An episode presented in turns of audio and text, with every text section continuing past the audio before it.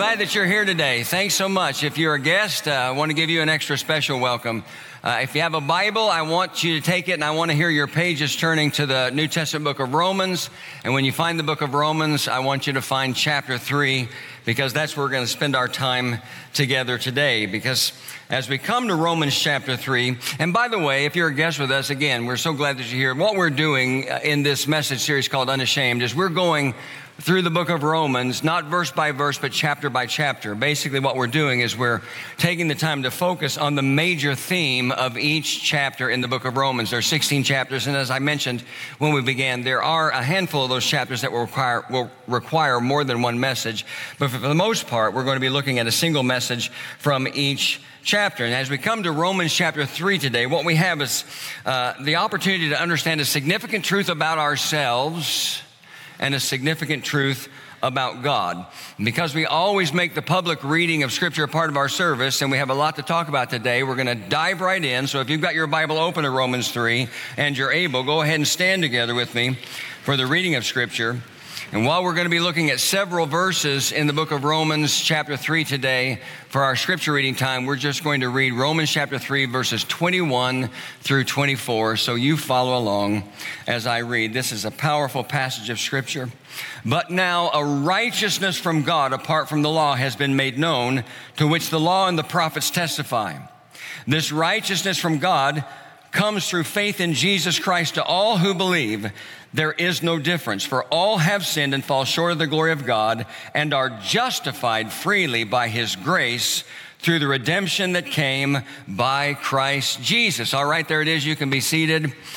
We always ask that God would bless the reading and the hearing of His Word. What we're going to really be doing today is echoing the words of that song we sang earlier that went, Hope has a name. His name is, say it with me, Jesus. That's what we're going to really focus on together today. If you were here last week or you joined us online, you know we spent our time talking about hypocrisy. And I told you that hypocrisy is not failing to live up to a certain standard. Hypocrisy is doing something wrong in my life and then turning around and condemning someone else for doing the same thing. Another way to look at it would be to say hypocrisy is condemning in others what I overlook in myself. And we talked about this because in his letter to the church in Rome, Paul used self righteous Jews as an example of hypocrisy because so many of them believed that because they were God's chosen people, the Jews were God's chosen people, the Bible is clear about that. But many of them believed that because they were God's chosen people, that they were somehow exempt from living a life of obedience to God's instructions and God's commands. And that's something that Paul really points out in Romans chapter 2, verses 17 through 24. Now, I'm going to put those words up on the screen from Romans chapter 2, verses 17 through 24. And I'm going to tell you, we didn't read this passage of scripture last week because last week when we came together, what we did was we focused our attention on the truths or principles that Paul gives in Romans chapter 2 to help us avoid making the mistake of living hypocritical lives. But those words, or those truths rather, are basically based on these words. These words are a foundational reason why Paul spent his time talking to us about how to avoid hypocrisy. Look, look at what he writes. He says, What about you? This, by the way, is in the easy to read version, not the NIV version. What about you?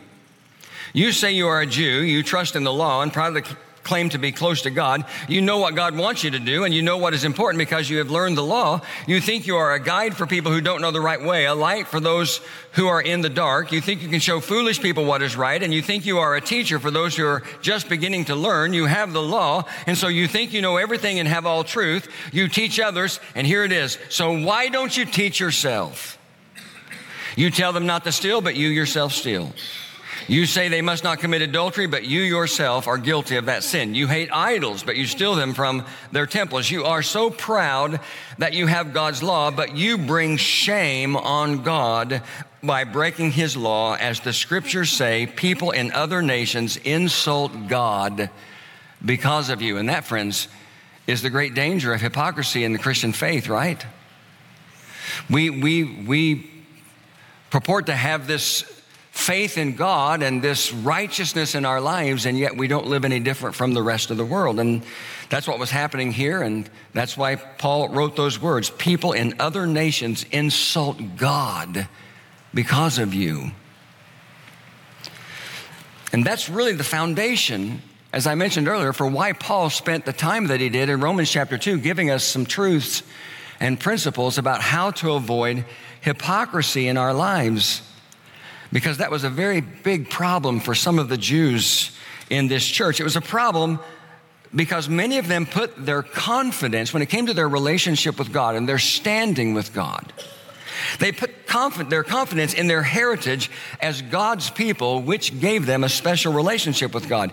And as I said earlier, this, was, this was a reality. The Jews were God's chosen people. They did have a unique heritage before God. In fact, look at these words that Moses said in uh, Deuteronomy chapter 7 and verse 6. And I've told you before, Deuteronomy was basically one long extended farewell message that Moses gave to the Jews, to the Israelites, before he was to die and Joshua was to lead them finally into the promised land. And he makes it really clear about the reality of who the Jews are in this verse. He says, For you are a people holy to the Lord your God. The Lord your God has chosen you out of all the people on the face of the earth to be his people, his treasured possession. That's who they were. The Bible makes that really, really clear. But what we have to understand is the reason why the Jews were God's chosen people. And the reason why the Jews were God's chosen people was because from eternity past, literally from eternity past, God knew that He was going to need to send the Messiah into the world. Let me say it like this God knew that He was going to need to send a Savior into the world to save people from their sin, the sin that separates them from God, the sin that separates us from God. And that's why the Old Testament tells us the story of how God created, how God distinguished, and how God preserved the Jewish people so that when the time was right, Jesus the Messiah, Jesus the Savior of the world, would come into the world through them. And a huge part of God distinguishing the Jews was giving them the law, which called them to a higher standard of life and a higher standard of living. Now, we don't have time today to talk in detail about the law, except to say that it was, and this is so simplistic, it was a very specific part of the Word of God given to Moses by God that contained a comprehensive set of guidelines so that the behavior of the Jews would not just be different from the rest of the world, the behavior of the Jews would also reflect their status as God's chosen people. In other words, the law was given to set them apart with regard to their behavior. But in the end, in spite of that, in the end, Many of the Jews believed they had a secure relationship with God based solely on their heritage, regardless of what their attitude was toward the law, regardless of whether or not they were obedient to the law.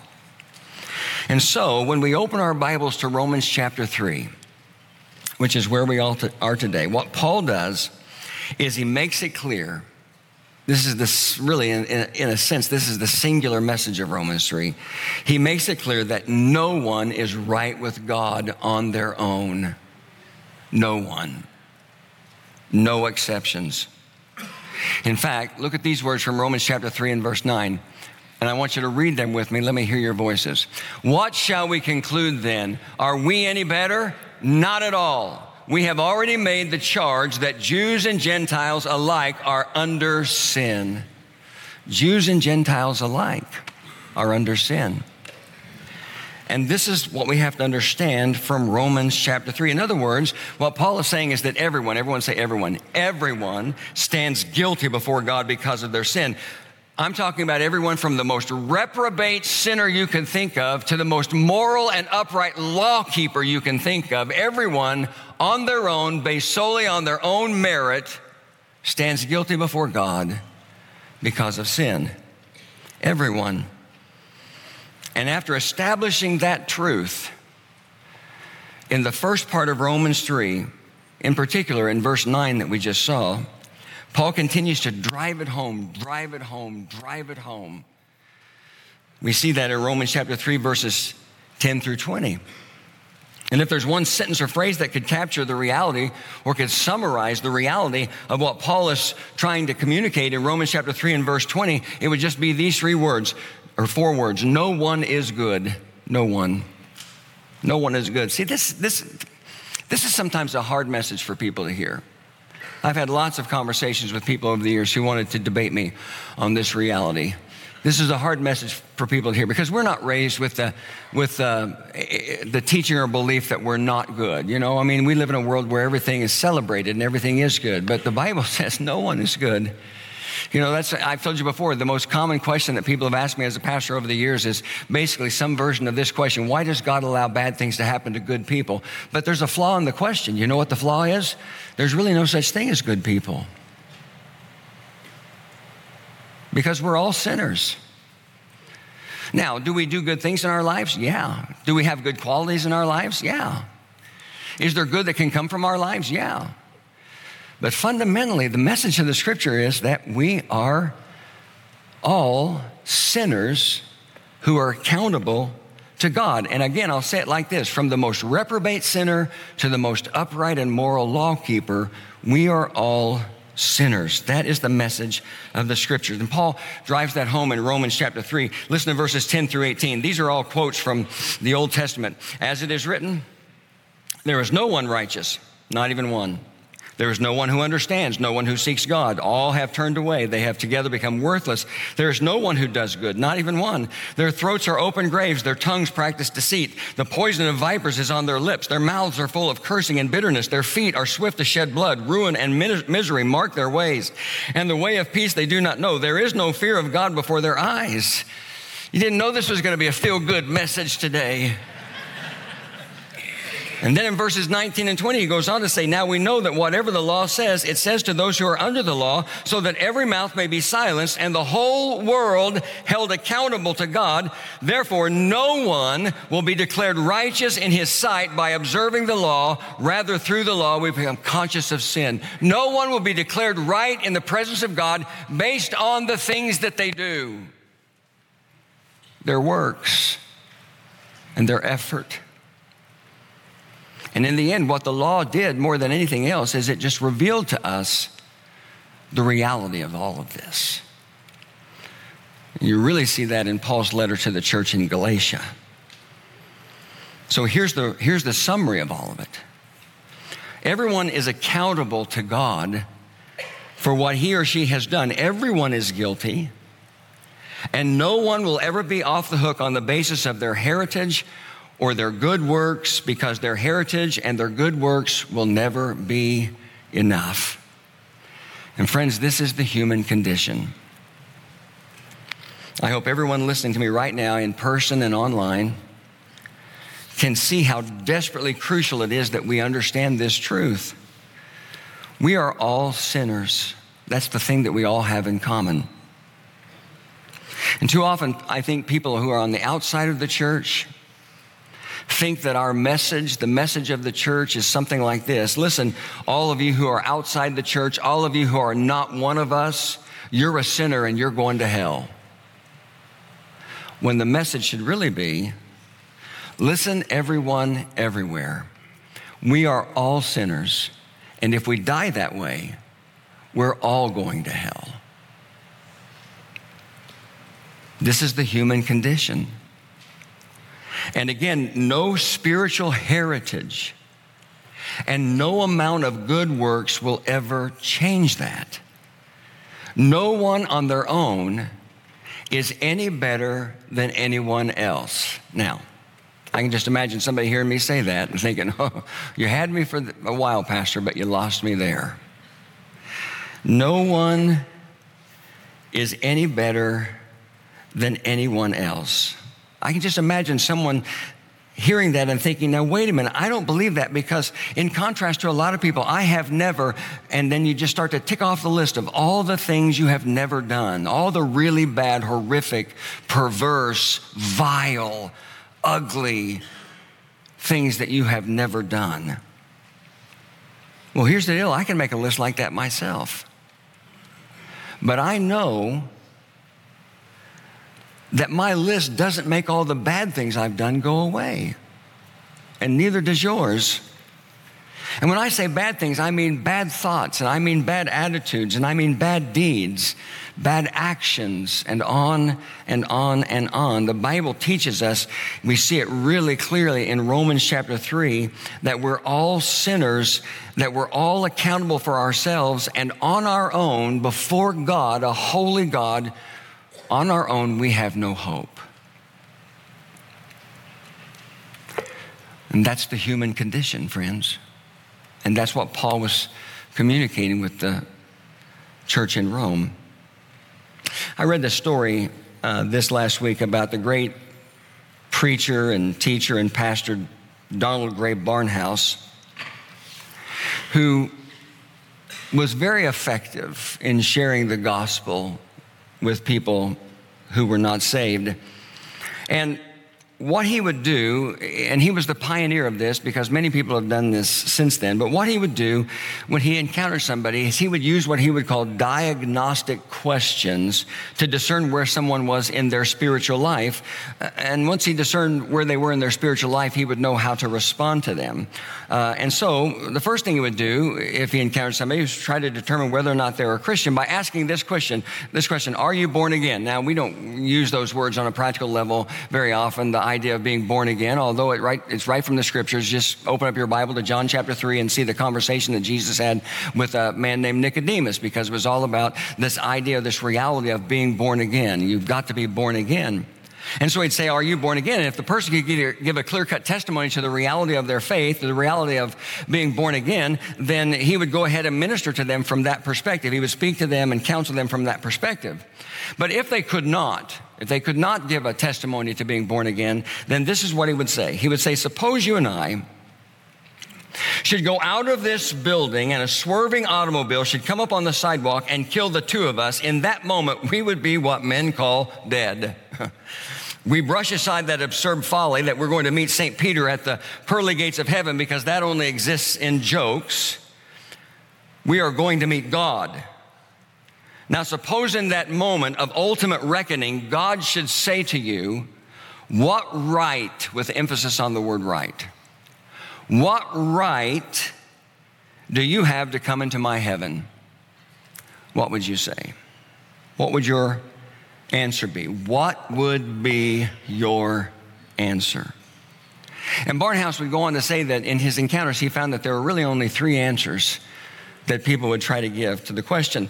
The first answer is uh, I, because I've been good enough. I've been good enough. I've lived a good enough life. Not perfect, but at the end of the day, when, you know, checks and balances, you weigh everything on the scale of good and bad, I think my good outweighs the bad, and so because I'm good enough. But when they would give that answer, Barnhart, Barnhouse would quote to them the words of Galatians chapter 2 and verse 16 that says, I know that a man is not justified by observing the law, but by faith in Jesus Christ. So we too have put our faith in Christ and not by observing the law, because by observing the law, no one will be justified. Now that's the way it reads in my New International Version Bible that I always preach from. Here's, here's how, how it looks in the message, which is not a, a, a translation as much as it is a paraphrase of the Bible. Convinced that no human being can please God by self improvement, we believed in Jesus as the Messiah so that we might be set right before God by trusting in the Messiah, not by trying to be what?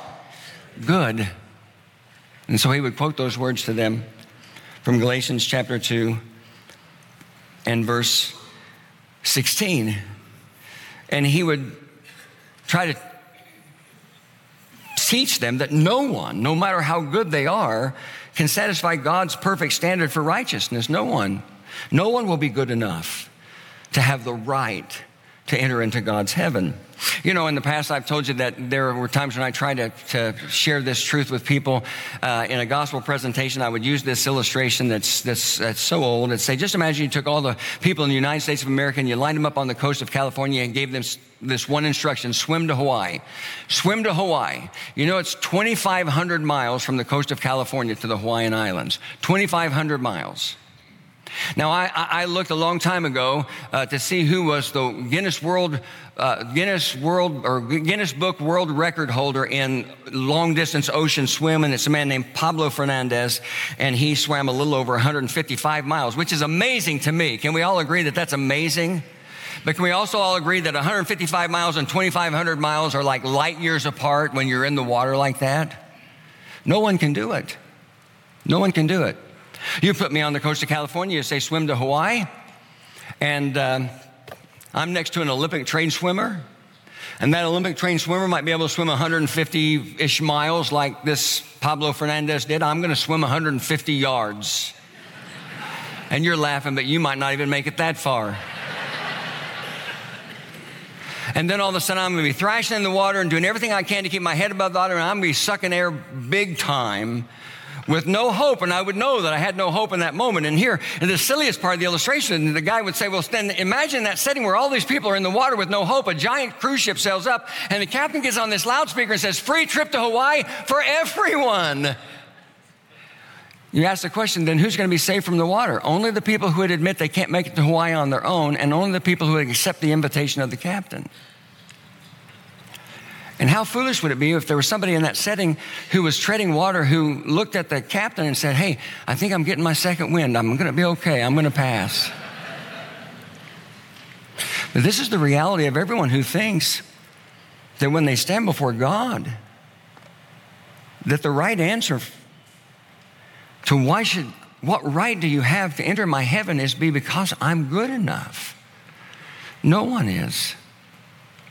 The second answer that Donald Grey Barnhouse said people would have is really no answer at all. It was, I don't have anything to say. Nothing. And he told this story to kind of communicate what that really meant. He told the story about one summer, he crossed the Atlantic Ocean on a passenger ship, and on the first Sunday, he gathered the passengers who were interested, and he held a Sunday service for them. He preached a message to them, and he said it was it went really well, and several fruitful conversations happened as a result. And one was with a woman who was a very educated woman. She was a professor of languages at an Eastern university, and he asked her this question: If this ship should suffer some great catastrophe and sink to the bottom of the sea, and we died, and if when you appeared before God, He should ask you what right do you have to come into my heaven? What would you say? And the woman said, Why, I wouldn't have a thing to say. And Barnhouse replied, You may not know it, but you are quoting the words of Romans chapter 3 and verse 19. She didn't know what that meant because she didn't know the Bible. So he opened up his Bible and showed her the verse. We've actually read this verse already. I'm going to put it up on the screen from my NIV Bible. Romans 3:19 says, "Now we know that whatever the law says, it says to those who are under the law. Note this, so that every mouth may be silenced and the whole world held accountable to God." And he explained to her while, that while in that moment she might think that it was her decision to not say anything at all? That's really not the case. The reality is, she wouldn't be able to say anything at all because at God's judgment, no one, no one will be able to offer any good things as the ground for their entrance into heaven. In other words, at the judgment, all mouths will be made mute and everyone will know as they stand before a holy God that they are guilty and deserve God's just condemnation. And the reason, of course, is because this is God's judgment. We think about we make the mistake, and, and I have seen this so many times over the years in past, as a pastor, as I've talked to people, especially people who have doubts about God. We make the mistake oftentimes of thinking that God exists on the same level that we do. We make the mistake of not recognizing that this sovereign God, who is the creator and sustainer of all things, lives on a plane, exists on a plane in this universe that is so high and above anything that we are, understand that we can't even really comprehend the majesty of who he is. And so when we think about this kind of a, of a, of a, of a circumstance or a setting, uh, what Barnhouse said is that you, think about judgment in a human court of law where you appear before your peers. In other words, you appear before people who are like you. And because they're also sinful like you, you can tell your story and you can give your excuses about bad behavior. And because nobody's really any better than anyone else, they can end up excusing your bad behavior. But before God, every mouth will be silenced, meaning not a word will be spoken in your defense, not by you or anyone else. And then the third answer, of course, is the only right answer. And that's the answer because I put my faith and trust in Jesus. Because I know that hope has a name, and his name is Jesus. Having the privilege of entering heaven upon our death will not be on the basis of any good thing we have done or could ever do. It will be based on what Jesus has done for us and whether or not we have surrendered our lives to Him in complete faith and trust. Interesting side note to this method of evangelism that Donald Grey Barnhouse was, in, was involved in is a story about several years ago a man who had been out drinking on a Saturday night. He stumbled back to his hotel room and fell drunk into his bed the next morning, which of course was Sunday morning. He was awakened by his clock radio that was tuned to a station broadcasting a church service. And as he lay there in his bed, he heard a man speaking. And the man asked this question If in the next few minutes some great disaster should happen and you should be killed, and you found yourself standing before God, and he should ask you, What right do you have to come into my heaven? What would you say? The man was struck by the question because he'd never heard anything like that before and because he didn't have an answer. And so he laid there in bed and he listened to the man on the radio explain the answer. Well, it turns out that man's name was D. James Kennedy, who sobered up gave his life to Christ, went to seminary, ultimately became the pastor of a church called Coral Ridge Presbyterian Church in Fort Lauderdale, Florida. And he wrote a book that detailed a method of sharing the gospel with people who were lost that was called Evangelism Explosion, or EE for short. And the gospel method of sharing, uh, uh, the, the, excuse me, the method of sharing the gospel called evangelism explosion begins with two diagnostic questions. He, he changed Barnhouse's approach a little bit. And the first question was, are you in a place in your life where you know for sure that if you died today, you'd go to heaven? The second question was, just imagine you did die and you found yourself standing before God and he asked you, why should I let you into my heaven? What would you say?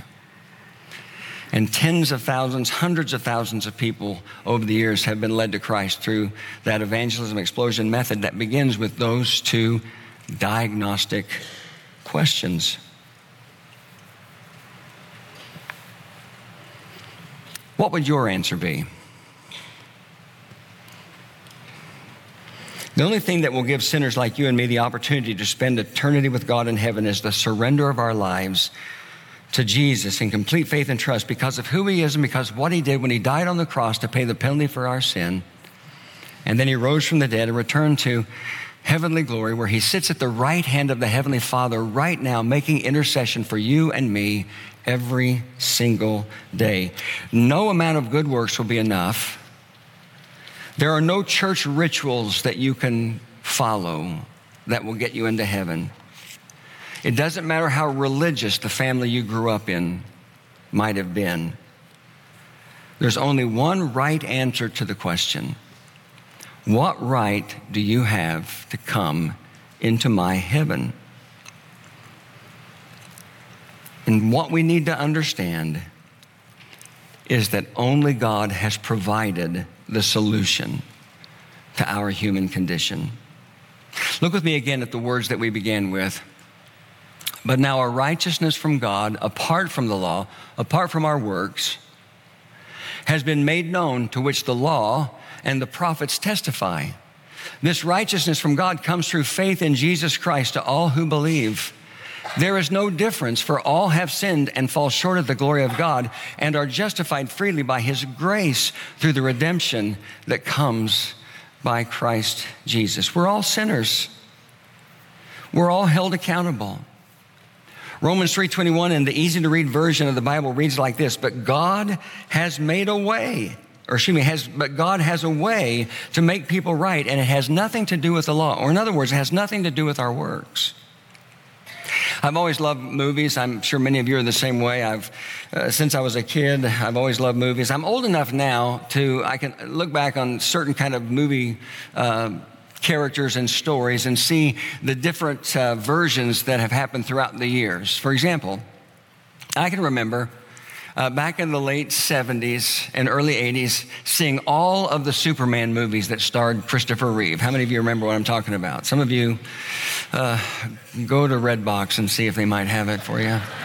I don't know, or stream it somewhere. I'm sure you can stream it somewhere. There was Superman, Superman 2, Superman 3, and Superman 4 Quest for Peace.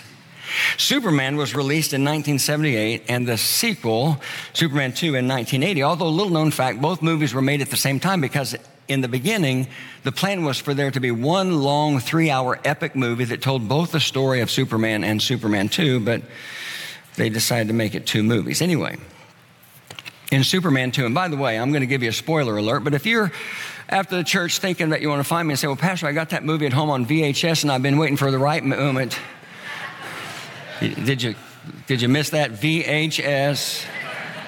I've been waiting for the right moment to uh, watch it. I'm saying, well, you need to get a life, dude. You need to just get out a little bit more. But anyway, in Superman 2, Lois Lane and Superman decide they're in love and they want to make a life together. And so here's the catch Superman has to give up all of his superpowers in order for that to happen. He gets this message from his mother in a hologram because she's uh, dead and she recorded all this in advance and tells him that if he wants to marry a human woman, he has to give up all of his powers. And the catch is, if he gives up all of his powers, he'll never get them back again.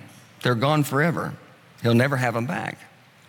But because the heart wants what the heart wants, Superman decides he's going to give up all of his powers and become plain old ordinary Clark Kent and marry Lois Lane. But shortly after that decision, if you remember the movie, he discovers that three evil supervillains have taken control of the White House and that they are attempting to establish themselves over the ruler, uh, or, uh, as the rulers over all of planet Earth. And so now more than ever, more than ever, the world needs Superman.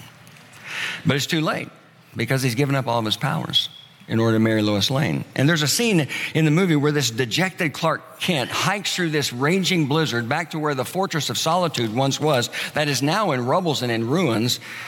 And there's a dramatic moment as he walks through the rubble where he looks up to the sky and he cries out in anguish, Father, I have failed. Because there's nothing he can do to save the earth. But then all of a sudden in the movie, the scene changes from the former fortress of solitude to the city of Metropolis, where Clark Kent lives as a reporter for the Daily Planet, where Lois Lane also works for the Daily Planet. And the super villains are there. They're wreaking havoc. They're terrorizing the people. And it looks like there's no hope. And then you hear that familiar Superman music begin in the background. And someone says, How many of you remember this?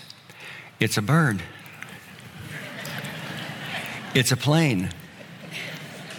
No, it's Superman. And there he is. And he has all of his powers restored. He has all of his powers restored. He's back. He's regained his superpowers. And he defeats the villains, saves the world, and truth, justice, and the American way end, uh, end up winning in the end. But the question is, how did it happen? How did Superman get his powers back? Well, if you do a little digging, you discover that he gets his powers back because the writers of the movie the creators of the movie, added a backstory that gave them the opportunity to change the rules and let Superman off the hook. We've all failed when it comes to living completely righteous lives, which means we all deserve an eternity of complete separation from God. That's what all of us deserve on our own. But the good news of the gospel is that God, by His grace, changed the rules when he sent his son Jesus into the world to die on the cross in your place and mine. And be punished in your place and mine for our sin, to be beaten and brutalized and tor- tortured and murdered on a cross in our place to satisfy his need for justice with regard to sin. And if you put your faith and trust in him, your sin can be forgiven and you can receive the promise of the eternal life. And if God ever asks you the question, What right do you have to enter into my heaven? You have the answer because my faith and my trust is in Jesus. That's the grace of God. Hope has a name. His name is Jesus. And this grace that God gives us is immeasurably good. I look at my Bible at the end of Romans 3 and I would say here these three things about grace. It's big, first of all. Grace is big. Romans 3 22 through 24 in the easy to read version says, God makes people right through their faith in Jesus Christ. He does this for all who believe in Christ. Everyone is the same. All have sinned and are not good enough to share divine, uh, God's divine greatness. But this grace is big enough to overcome all of that. It's free. Romans 3 23 and 24. All have sinned and are not good enough to share God's divine greatness. They are made right with God by His grace. This is a free gift. They are made right with God, so being made free from sin. They're, excuse me, this is a free gift. They are made right with God by being made free from sin through Jesus Christ. I'm having a hard time reading for some reason. And the third thing I would say is about this grace in Romans 3 is that it's strong. Romans 3 31 says, so we so do we destroy the law by following the way of faith? Not at all. In fact, faith causes us to be what the law actually wants. Grace is big and it's free and it's strong and it's all anyone needs. So I'm going to ask you again. You sent, if you found yourself standing before God, if, if somehow after church, when we left church today, some horrific accident happened and you died and you found yourself standing before God and He looked at you and He said, What right do you have to enter my heaven? What would be, what would be your answer? The only answer is to admit you're a sinner, to believe in Jesus. I mean, when I say believe in Jesus, I'm not talking about an intellectual acknowledgement or intellectual assent. I'm talking about complete faith, complete surrender, complete trust in who Jesus is and what Jesus has accomplished for you. Confess that belief in Jesus.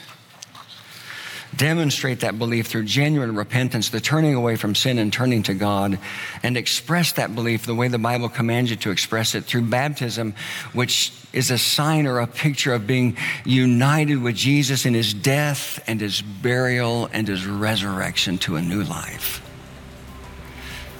That's the only answer. To put your faith and trust in Jesus. And so, if he asks you, What right do you have to come into my heaven? Honestly, today, right now, what would be your answer?